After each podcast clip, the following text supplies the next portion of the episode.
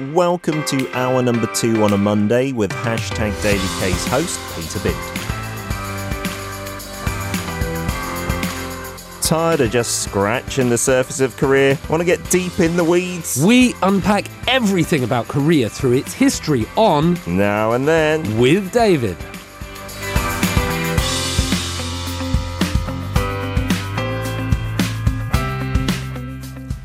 It is a Monday to start off your week. We've got Mr. Tizard in the studio to really dig deep into a certain area of Korea, its history, its current affairs, and everything in between. How are we doing? You're looking very lovely in that jacket today, David. Thank you, sir. I- I'm feeling good as- well as can be for a Monday morning. I do have a I do have an observation, uh-huh. perhaps a just about our intro that we do, Okey-dokey. and we've got it down now, haven't we? We're pretty good at it.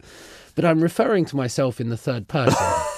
have you noticed this? We do make all our guests do this. So they say, you know, with Paul or, or with Sohyun or whatever. Okay. But yeah, do you do that often? Are you a person that? Speak about ever myself does in the that? third person. Not really. I mean, the Do queen still the do that? queen does it. God bless her, her Madge. But I'm not really sure that people go around talking about themselves in the third person. And No. so, thank you for giving me that unique opportunity. to make it clear, that's not David's choice. He's not the kind of guy that goes round saying, well, David does this and Yeah, David yeah. does that. We do promise you. Uh, the topic, I see the title Youth Leaving Seoul. Pushed to the margins. And I think I heard this on a radio show. It might have been Lena's radio show, actually. Good Morning Soul, last week. Yeah. Not exactly the same topic, but what they were talking about was some of the youth going to go and do farming out in the sticks and hmm. stuff like this. And then the kind of pros and cons of that. And we've mentioned it on the show that reverse kind of migration, not to the urban hubs, Right. Maybe from a year or two ago, just briefly on K Stream articles and stuff. Is is that what we're talking about? That's what basically we're talking about. There's a there has been a huge drama that's depicting this. This Uh-huh. kind of life outside of well, it's life outside of Pete, but it's Mm. inside and out because Ah. people are being pushed to the outskirts. They're being pushed to the what we call these satellite cities. Uh-huh. These cities that circle the capital Mm. um, that provide cheaper housing, cheaper accommodation, but still with those transport links Mm. inside to the main hub. Uh-huh. And that seems to be the development that we're seeing. So I thought for that topic, and Yeah. Uh-huh. of course, so you got a little taste on Lena's show. That's fantastic. for that topic, we would do a deeper dive and look at some of the drama, some of the statistics, and then some of the history of what's going on. Interesting. And you know, I'm I'm very lucky in that I live so close to Arirang. It takes me like 10 minutes to get here. I've forgotten what it can be like to have that commute every day in the morning of say an hour plus, you know, mm-hmm. going into the office every single day and then having to dread going back home at rush hour again. And that I was speaking to a friend who does that commute over the weekend, and they were saying, you know, that's one of my biggest stresses in life. Like, Yeah. I want to eliminate that, but they just don't see how because, yeah, their office is somewhere in central Seoul. Like you said, the housing Yeah. prices there are sky high. It can be a real big, like, worry on people's, like, shoulders for their entire lives. Do they? sometimes. Does your friend do it on public transport? Yes. And that makes it even worse, I think, Mm-hmm. because you're sat in cramped conditions. You don't have any control over the environment in terms of temperature. And that can be really difficult Mm. here in, in, Korea. We've had the COVID 19 pandemic, so it puts you into very close proximity. Yes. People might be worried about that.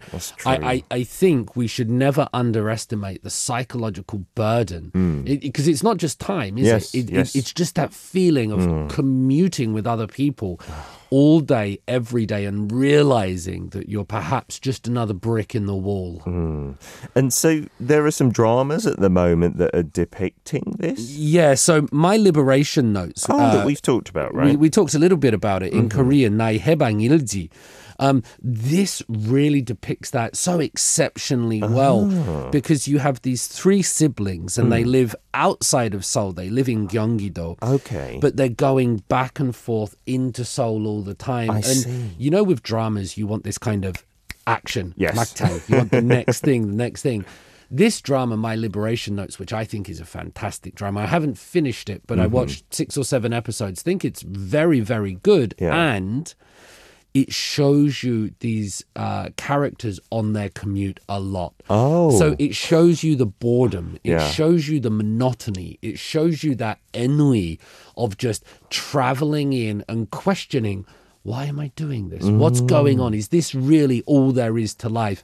And I think why this drama was so good, not because it resonated like Squid Game with global capitalism or because, you know, it had a K pop star in, but rather people in South Korea, in, in Seoul and around, they watched this and went, that's me. Hmm. And they saw themselves reflected perfectly in this drama. Wow, I do like a drama to do that. I, I must say, I'm a bit of a hypocrite. If a drama does too much of this, then I'm like, okay, it's too slow, I'll turn it off. But I do Right, want to right, see right. some realness in it. And that, I can imagine, yeah, it would resonate with many people. When I was going to Yonsei Eohakdang just for, I don't know, three, four months, Yeah. and I got the number two line, the circle line, that is awful in the mornings. Green line, big circle. Yeah, from like the bo- bottom area of Gangnam, south of the river, up to where Yonsei University is.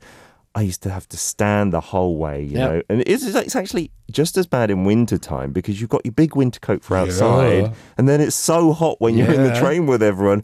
I used to hate that so much. It actually played a, a role in me just quitting after one semester. I was like, Yeah. I'm not doing that anymore. For me, it was the sound of the next subway station coming on. Like you're sitting there uh, trying to sleep or something. Um, so, but more than that, so I, I- I feel the pain, and so do the people. These siblings, some of the experiences, right, in this drama, they say that these satellite cities are the white part of the egg. So imagine an egg, a hard boiled egg, or or a sunny side up Yes. fried egg. You have the yellow egg yolk. Uh-huh. That's Seoul. Okay. Everything else around that is the white. And that's how this drama keeps playing out Mm. this metaphor.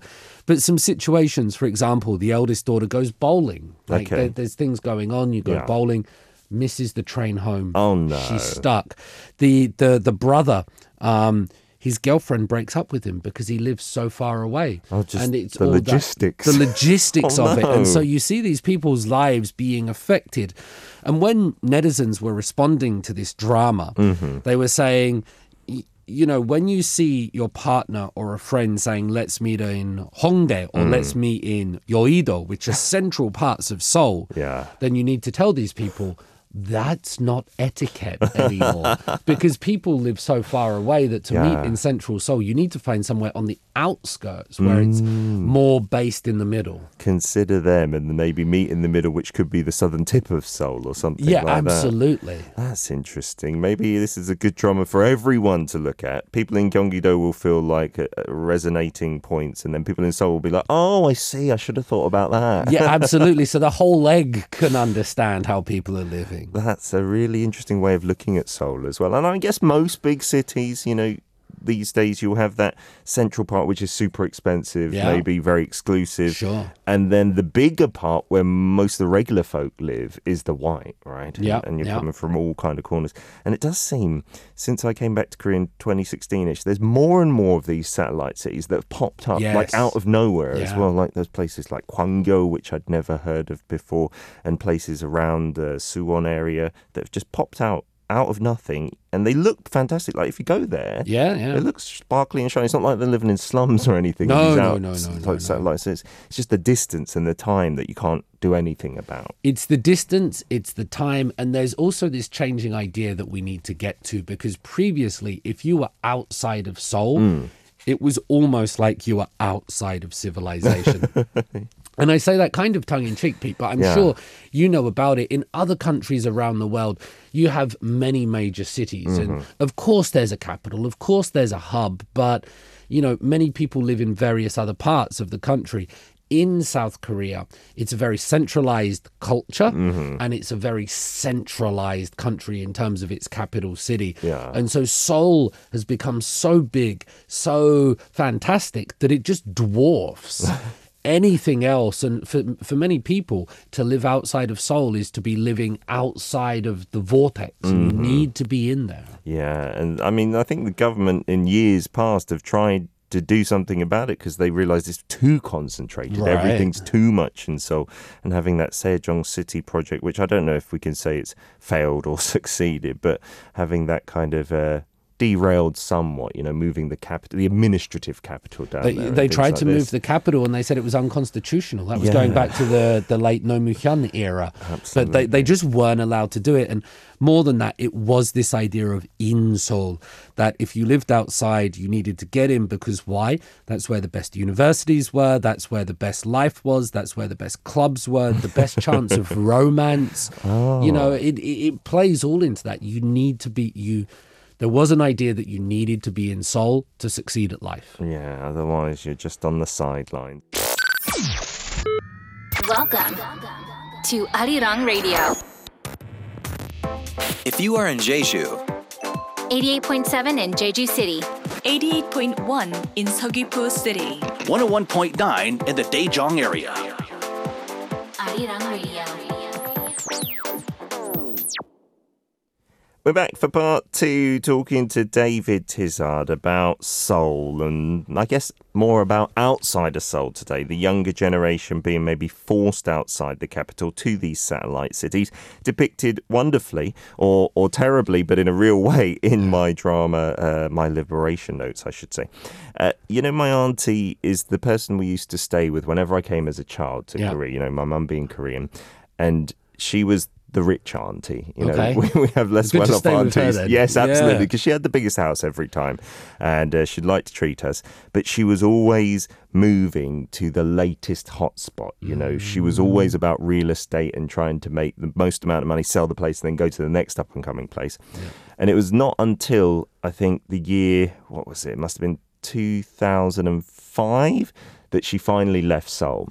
And that was when she went to Bundang, right? Which is now mm. said to be, or at the time especially, the new kind of Gangnam. Like the rich people who could leave Seoul by choice would Yep. go there and it would be a little less busy and there was nice stream and stuff like that.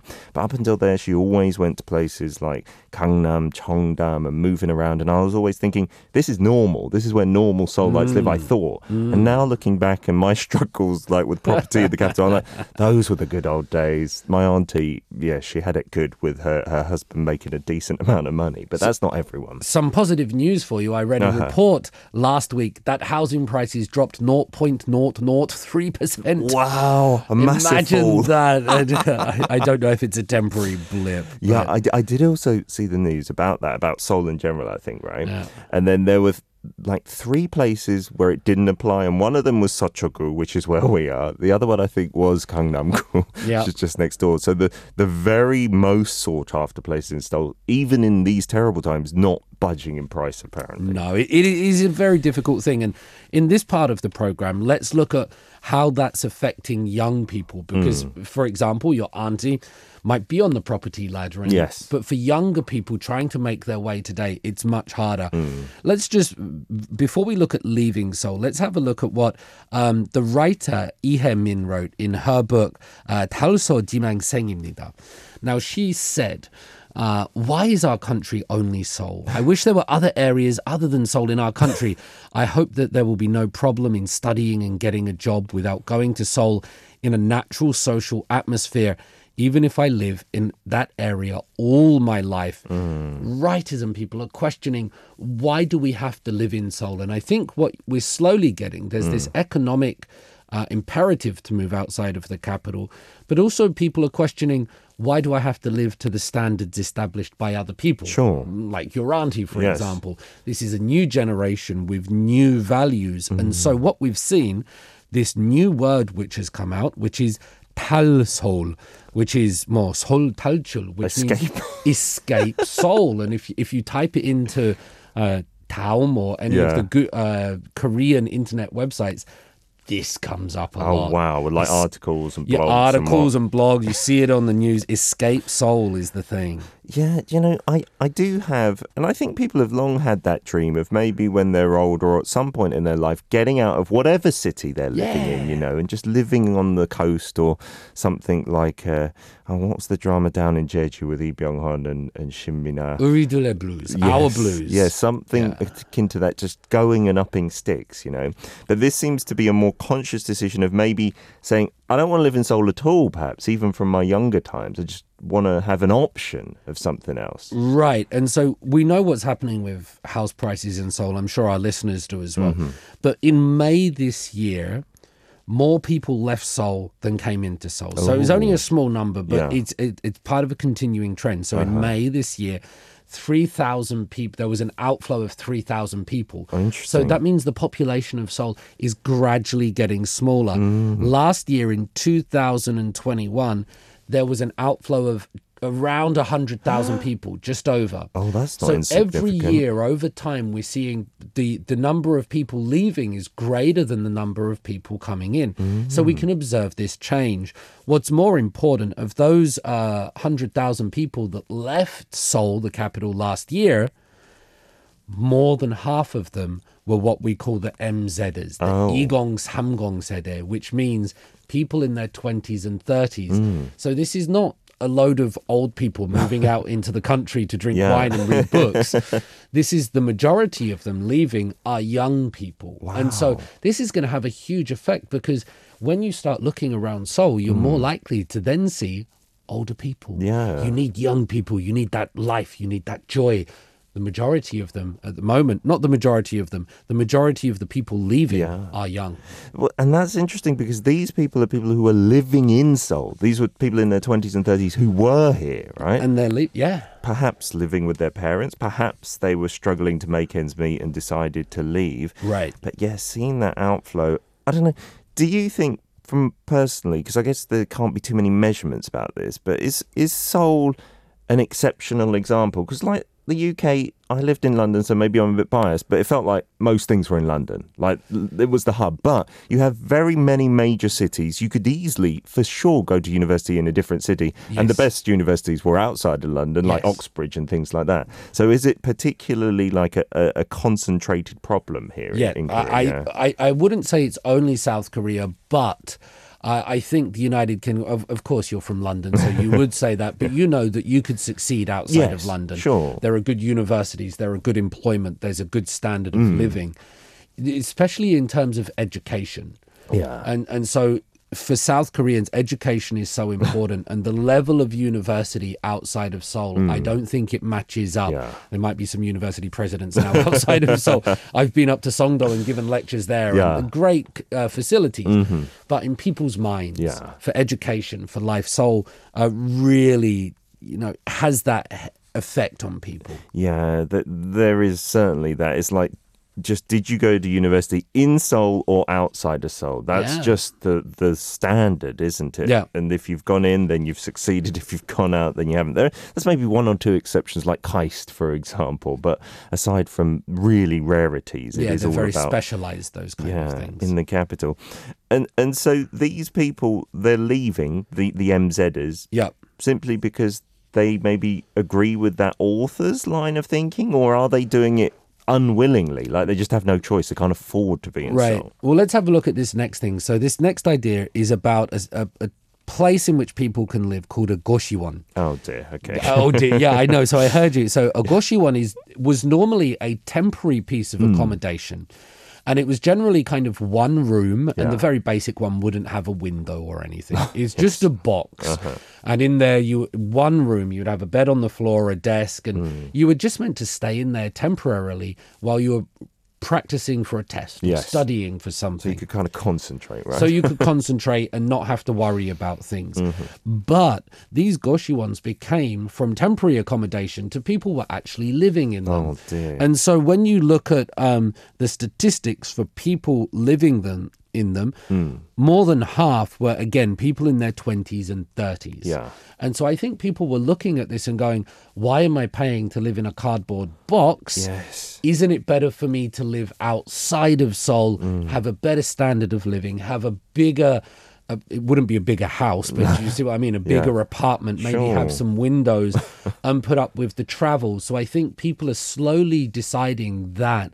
They want a better standard of living for themselves and they're willing, Mm. which they weren't previously, to sacrifice the capital. Yeah. One of the reasons they're also doing that is the transport is much better now. Mm-hmm.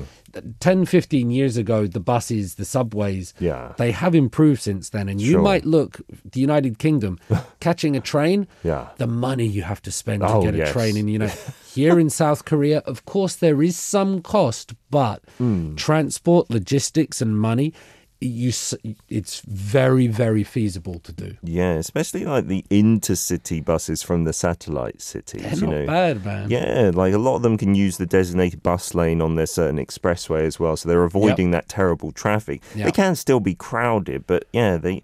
I, I I think I would choose that rather than living in a shoebox with no windows, just a little further out. Maybe it's taking you an hour longer, Right. but you've got somewhere to go back to, some kind of haven almost. And this is a new phenom- phenomenon because previously people wouldn't do that. It was all about Seoul. Hmm. And so now we're seeing whether it's economic reasons or or whether it's psychological reasons, but this change has happened and statistics Korea show us that for all the people that did leave Seoul, all this money uh, these figures that we've told you, you know, more than half of them are coming back every week, or Oh. eighty percent of them are coming back all of the time for education, for work. So they're leaving Seoul, yeah. but they're not really leaving. If you see what I mean. They're still tethered maybe by their job or their education or even their social lives, I assume, in some cases. Are you ready? Every day is K-pop. Anytime and everywhere. Radio. Arirang Radio. We're back for part three, talking about this uh, exodus of young people, especially from Seoul. And uh, I wonder when it will. When will be the point where we'll really notice that, right? Or, or will we notice that? Because, like you said, a lot of people are leaving, but they're still coming on a regular basis, right? Yeah. So it's not like you're going to be like, where are all the young people? They'll still be here in the city, like buzzing around. But there must come a point where maybe on the weekends or in the evening times, you'd be like, oh, really, it's hard to see people in their 20s and 30s, perhaps. I saw a population pyramid. Uh, it- it's not a pyramid anymore. It's a diamond. I saw a Hmm. Oh, wow. population of South Korea, and you know projections into the future. And here in South Korea, we have a super aging population. Hmm. Right? Um, the amount of uh, you know, there's fewer and fewer people born. Yes. and more and more people living longer. And so Seoul used to be when I when I looked at these statistics, Seoul used to be dominated in, in the 1980s and hmm. things like that by people in their 20s and 30s. Yeah. One of the reasons was because there was a lot of people that passed during the war, uh-huh. right? So that affected the demographics, Sure. and then so Seoul used to be just hugely dominated by young people, mm. and I think that would have given the city a different vibe Yeah. going forward, we might not be seeing it as much yet, Pete, but going forward, you will see more and more older people in Seoul, and that will mm. come in to dominate. We know that more young people are leaving. Yeah. Fewer young people are being born. The older people, like your auntie, will have the property here, or if not in Bundang. And so I, I, I think we'll see a change. It, it won't be better. It won't be worse. It will just be different. Hmm. It will be a new Seoul and new Korea, but that's where we're going in the future, I think. Yeah, I'm, I'm, I'm guessing it can't help but, though, be less vibrant and changing all the time with an older population, I, I'm hmm. assuming. I did see a tweet from Elon Musk recently saying, I think seriously, not tongue in cheek, that that's the biggest crisis facing lots of parts of the world is this shrinking population. Like, if you're not Yeah. getting more people to and and again this might link back to capitalism in a way you know consuming more and like pushing forward the society and the economy at the same time it will be a tragedy he was saying so i think he was announcing news of maybe having another baby or, or, or something like that and saying i'm helping solve the biggest problem out He's on there. his ninth, I believe. oh really Yeah, wow you, you weren't quite sure about how serious he was. He's, No. on, he's on his ninth, and this latest one, I think, was with a secretary or something. like I this. didn't know he had that many children. Yeah, yeah, Well, he's he's really doing a great. No, he should he move is. to Korea. We, we've done two each, I believe. We're, we're, we're falling behind Wow. Elon Musk. You know, yeah, he's. I, I think he's up to nine. Fact checkers will check me, but it's it's a very high number. Goodness but gracious. I I do think he's correct though because it's not just about people not having babies, Pete. Mm. It's about which people are not having babies, and and then you look at demographics going that way. So Interesting. let's hope for a better future with or without Mr. Elon Musk. And his, there's going to be lots of Musks running around in the future if they all have his name. Yeah. Very interesting. So, where are the people going? These youngsters, like our listeners, they all know Seoul. They all know maybe Busan. And they've known because they've listened to the show that Gyeonggi province has a lot of satellite cities, but we don't really mention any of them in particular and stuff like that. There's so many different ones. So around Gyeonggi-do, Hmm. yeah, you've got those. You've got um, Wirye Shindoshi. You've got Ah. Which is near me, and, and all of these little satellite cities that pop up outside. And I will say this with the greatest respect: some Hmm. of them are quite identikit. Yes. you know, they don't all have their own natural flavor, but Mm-hmm. rather they're sort of cop, uh, copy and paste, copy and paste. and lots of like big apartment or officetel buildings, like as far as the eye can see, kind of thing. Yeah, right? absolutely. So they do a job, and that's kind of uh, comforting for some people because Mm-hmm. they go there and they know that whatever experiences they've had previously Hmm. are now repli- uh, replicable. or No, they can replicate it. Mm-hmm. Yes, there's the there word. we go. they can replicate it in that part, and so they're all popping up. They're all kind of the same, but that's where the young people are going. So just to make it clear, most of them are not going to farms to raise chickens and pigs. I know one person doing that actually. Oh, really? Are they enjoying it? Subin Kim, yeah, journalist, Uh-huh. he's doing that. But most of them are going to these satellite cities. Yeah, because leader when they're talking about that farm trend, I think it's very eye catching and it's good for the headlines and the newspaper videos, kind of news videos. But they were saying it was very difficult to actually make a decent living doing that, and then a lot of young people were then returning because they realised, oh, even despite lower living costs, I can't make enough to do what I want to do in life. Pete, you've done television and things out here. You know when the producers tell you to sit and do something and pretend this is what you do every day. Yes, Right? yeah. And and so they're like, let's do farming today. And you show us that's not how people live. No. Mm-hmm. There, there will be some, obviously, but for the most part, not. We talked about um, Seoul and possibly this this exodus of the people. I want to listen to Bob Marley now. You said that, by the way. People leaving. Let's just very briefly talk about when it was founded for some of our listeners to do some history. Mm. Okay. Now, Seoul was founded as the capital of a unified nation in 1394. Wow. So this is just after the, the Chosun dynasty was founded. That was 1392. So a couple of years after that, and it was f- established here because it was really good at def- it was a defensive position.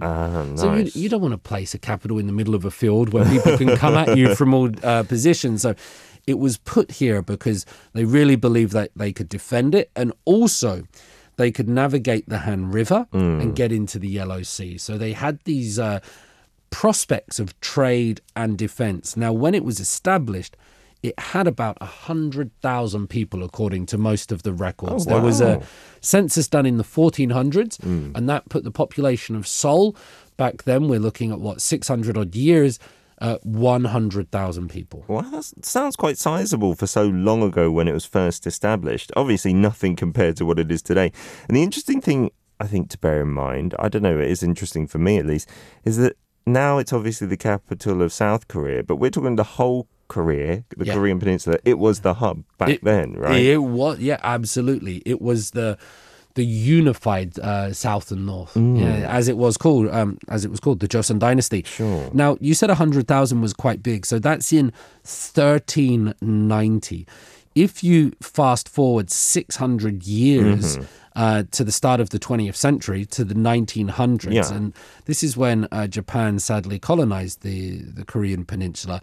The population at that time was 250,000. So in Oh. 600 years, it, it, it only grew that much. There wasn't.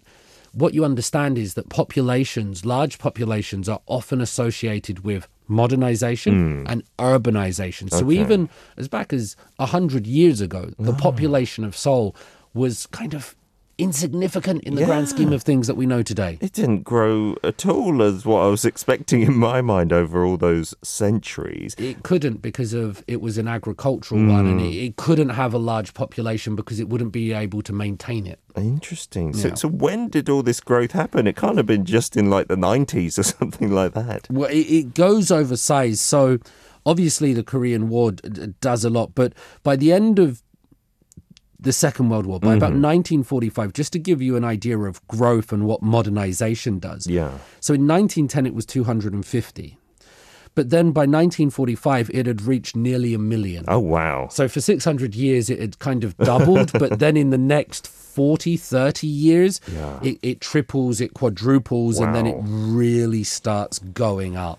Yeah, and you know, I, I, came to visit that auntie in, in the 80s and whatnot, and even then there was so much growth. And I think people have talked about it, so it's not such a little known fact anymore. But Gangnam in the 80s, in the early 80s, was barely anything. You know, it was like Fields. marshes and Yeah, fields and stuff yeah, like that. yeah. And when I was here in like the mid 80s, I remember loads of construction sites all over, an express bus terminal being like this kind of lone building. And now it's surrounded by this urban sprawl. And it's just unbelievable. When I was a kid, I, I was coming from London, which was never changing. And uh-huh. coming here, and every year it was completely unrecognizable. Absolutely. Most of what we know as present day Seoul, like legally, was established 1963. Uh-huh. But this idea of developing Gangnam, which for our listeners, in case they don't know, hmm. means south of the river. Yes. And that was never developed in the original Seoul because the, hmm. the South River was the defense. That Yeah. was the natural border. But from the 1970s, they start pushing that out. And by 1990, the population of Seoul reaches 10 million. Oh. And so this, just like South Korea has developed, Seoul has developed along with it at a back-breaking pace. It's phenomenal to see. Hmm. And what comes next will be, we'll wait. Yeah, maybe it has grown too much too quickly. Maybe it's overshot and this is just a natural kind of leveling off. Who knows? As ever, we'll uh, wait and see with you, David. Maybe in 10 years you can give us an update. I'll be on a farm in Bundang with your auntie. Fantastic. Have a wonderful week. We'll see you next Monday. Thank you very much. You can listen to Monday's segment Now and Then with David Tizzard every Monday from 10 a.m. KST on hashtag Daily K.